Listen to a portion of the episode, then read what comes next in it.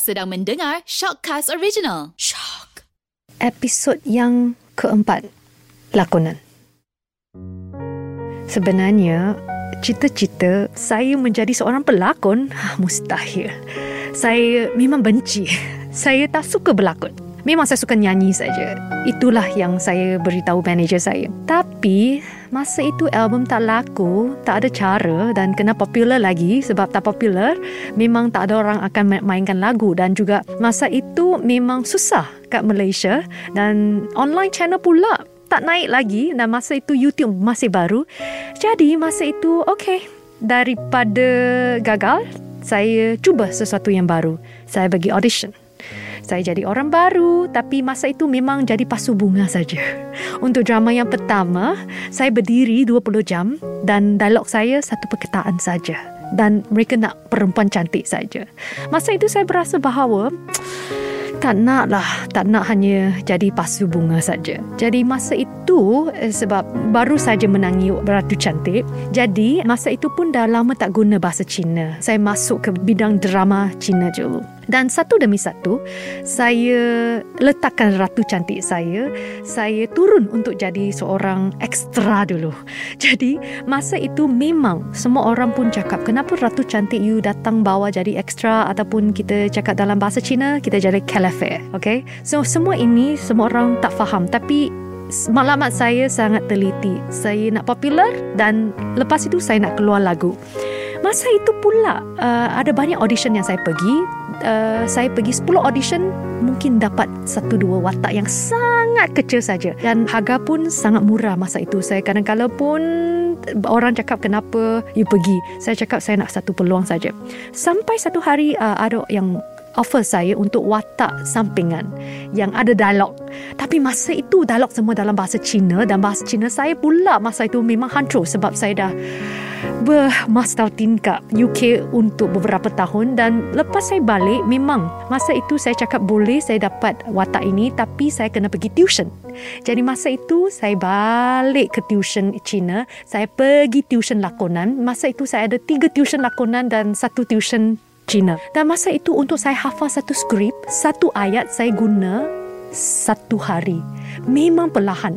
Dan on set saya kena marah sebab tak dapat pula saya melakukan emosi yang director nak. Ataupun dapat emosi tapi tak tahu benda-benda teknikal. Jadi semua benda memang saya rasa sangat tertekan dan saya marah sendiri juga. Kenapalah saya nak susahkan diri untuk lakonan sedangkan saya boleh tumpukan dalam nyanyian. Masa itu saya masih ingat saya dimarah sampai saya benci pergi set. Saya benci. Saya cakap saya tak nak berlakon lagi. Jadi hari terakhir syuting untuk drama yang saya dapatkan watak sampingan itu, director itu bertanya kepada saya. Dia cakap, "Adakah anda akan berlakon lagi?" Saya terus cakap dengan dia, "Tidak." Tapi bila drama itu keluar, dapat rating sambutan yang tinggi dan masa itu secara tidak langsung saya dinobatkan untuk anugerah orang baru.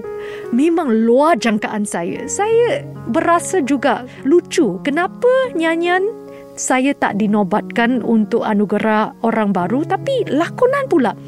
Di situ pula saya nampak bakat saya dalam lakonan. Dan di situ pula saya dapat menjiwai perjalanan orang yang berlainan. Sebab saya seorang yang memang bosan. Saya suka bekerja. Tapi untuk menjadi seorang penyanyi yang berjiwa, saya kenalah pergi dapat pengalaman yang berlainan. Tapi saya dapatkan jiwa ini daripada lakonan saya. Sebab saya tak suka memang saya tak suka pergi social ke ataupun saya memang seorang yang sangat bosan. Dan dalam lakonan saya, saya dapat pergi eksperimen ataupun saya dapat membuat sesuatu yang di luar daripada perangai Suwinsi sebab masa itu memang saya seorang yang senyap ataupun saya seorang yang nak melakukan sesuatu yang secara profesional tapi you know kadang-kadang untuk masuk ke dalam seni kita perlu ada karakter. Kita perlu ada jiwa yang berlainan. Jadi satu demi satu saya dapat offer banyak tapi masa itu pula saya berasa bahawa drama Cina ataupun pasaran Cina kecil sangat.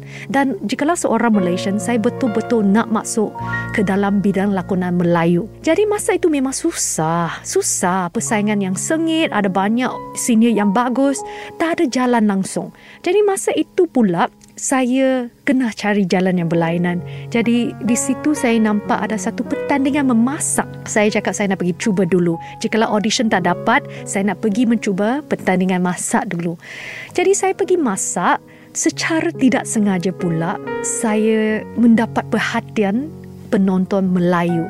Di situ rating memang meletup untuk MasterChef masa itu. Walaupun saya dapat mendapat top 5, lepas itu saya dapat tawaran untuk berlakon. Dan semua tawaran ini daripada bidang Melayu. Dan di situlah saya cakap bye-bye untuk drama Cina dulu. Saya masuk ke dalam bidang Melayu. Dan masa itu pula saya start berpuasa. Sebab saya nak menjiwai apa yang Melayu rasa. Dan di situ pula saya belajar banyak tentang unsur Melayu Islam. Sebab banyak watak yang memerlukan unsur-unsur tersebut. Dan satu demi satu daripada watak kecil sampingan sampai banyak watak dalam mungkin macam 300 saya dapat berlakon dengan idola saya Era Fasira. Dia pun ratu pula. Kita on set kita dapat belajar. Di sambil saya dapat belajar daripada director-director Melayu yang memang menunjuk ajar yang betul. Jadi masa itu daripada watak-watak semua ini dapat pula tawaran daripada drama kepada filem. Jadi filem pula saya diberikan watak jahat memang saya nak mencabar saya tak nak image yang macam biasa saja jadi masa itu director pun risau bahawa adakah saya dapat menjiwai watak yang jahat. Sebab image saya baik dalam kalangan Melayu tapi jikalau watak jahat itu betul-betul kena menjiwai dan betul-betul kena jahat. Jadi bila saya terima filem kau yang satu saya memang pergi kelas dengan guru dan juga kita training on set semua dan dapat berlakon dengan Aaron Aziz. Dan on set pula betul-betul kita semua banyak yang pergi satu dua take sebab kita dah sangat menjiwai watak itu sebelum kita pergi on set. Dan situ pula saya berasa bahawa lakonan itu pun saya daripada menyanyi masuk ke lakonan dan di situ pula saya mendapat inspirasi untuk mencipta lagu saya sendiri. Dan satu demi satu bila saya sesat dalam bidang lakonan saya pula pergi menyanyi. Jadi sentiasa ini dah saya dah tahu bahawa lakonan dan menyanyi adalah satu package daripada Suwinsi. Jadi di situlah saya pula dapat tahu bahawa kadang-kala benda itu secara tak sengaja sebenarnya satu strategi yang baik untuk masuk ke dalam apa yang anda nak. Dan untuk binang seni ini pula memang kita kena cari jalan-jalan yang berlainan dan jikalau ada rezeki terima saja untuk cabaran. Tapi janganlah kita malas, kita kena buat homework, kita kena pergi kelas, kita kena belajar daripada senior. Dan semua ini saya dapat daripada bidang lakonan. Dan sampai hari ini saya pasti akan pergi lakon lagi.